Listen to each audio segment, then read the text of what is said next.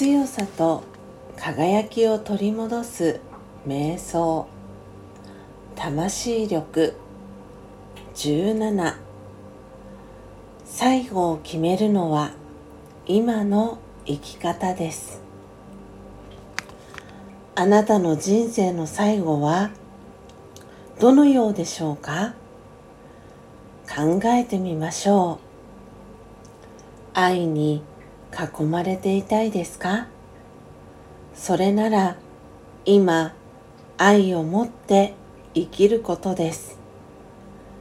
穏やかで安らかな死を望みますか？それなら今穏やかに生きることです。どんな最後を望みますか？今そのように生きていますか？最後を決めるのは今の生き方です。